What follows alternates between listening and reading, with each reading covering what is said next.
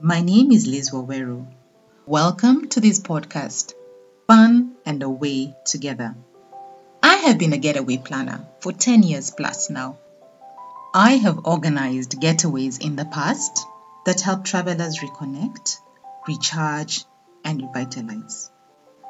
I'm now looking to take that fun to married couples, to bust that myth that marriage kills all the fun and romance between a couple. So, why this podcast?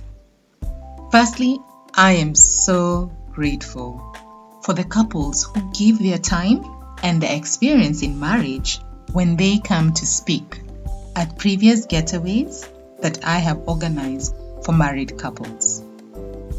This podcast is about sharing some of the pointers that we get at those couples getaways. I release it every Monday. A great way to start your week, don't you think? I would love to hear from you. Please drop your comments at our Facebook page, Fun and Away Together, or our Instagram page as well, Fun and Away Together. And if you haven't already liked our Facebook page, please do so as you leave your comments. I'm so glad to have you here. Welcome.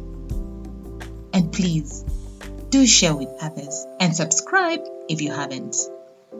Okay, let's dive into this week's episode. Episode 68. Sometimes, well, a lot of the times, it's not always about the state of our marriages, but also our friends and family members' marriages that also counts. Earlier this week, I was talking to a client who, with his wife, liked to make travel plans with a fellow couple who are their best couple during their wedding.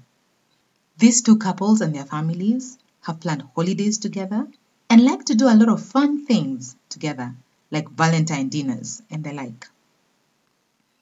I was therefore taken back when, as I booked him and his wife for an upcoming couple's getaway that I am planning, he declined to have their best couple join them.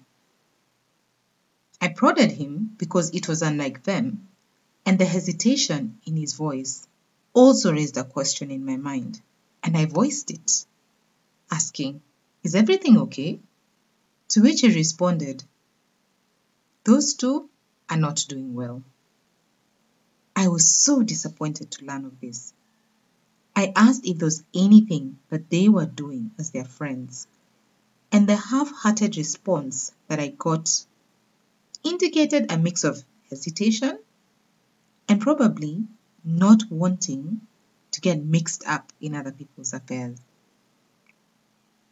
The question is, though, where does one draw the line in intervening in another couple's marriage when trouble is brewing? In episode 19, I talked about the importance of working with others in your marriage, just as one does with their career when they seek a mentor to journey with. So, too, does marriage need good company to thrive.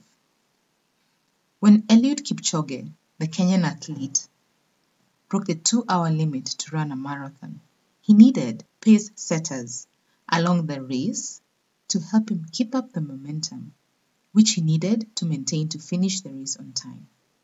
Do you have pace setters in your marriage? Also important is to ask Have you given these pace setters meddling rights, so to speak, in your marriage? If these people cannot be one of your lines of help when your marriage is in distress, then who can? While it's all right to reach out to counselors, pastors, priests in the church, and the like, the pace setters can be that first line to reach out to, as they're familiar with the two of you and can create a more comfortable space to air out issues. Who are your pace setters? Have you given them meddling rights to your marriage when the need arises? And are they aware of this? That's all for today. Thank you for taking the time to listen. Please share this podcast and subscribe if you haven't already. Also, go over to our Facebook and Instagram pages, Fun and Away Together, for updates on our fun, fun, fun, exciting, and upcoming events, activities, and getaways for married couples. Please also like our Facebook page and drop your comments on these pages. I would love to hear from you. I look forward to having you back next week on Monday. In the meantime, whatever you do together, keep it fun.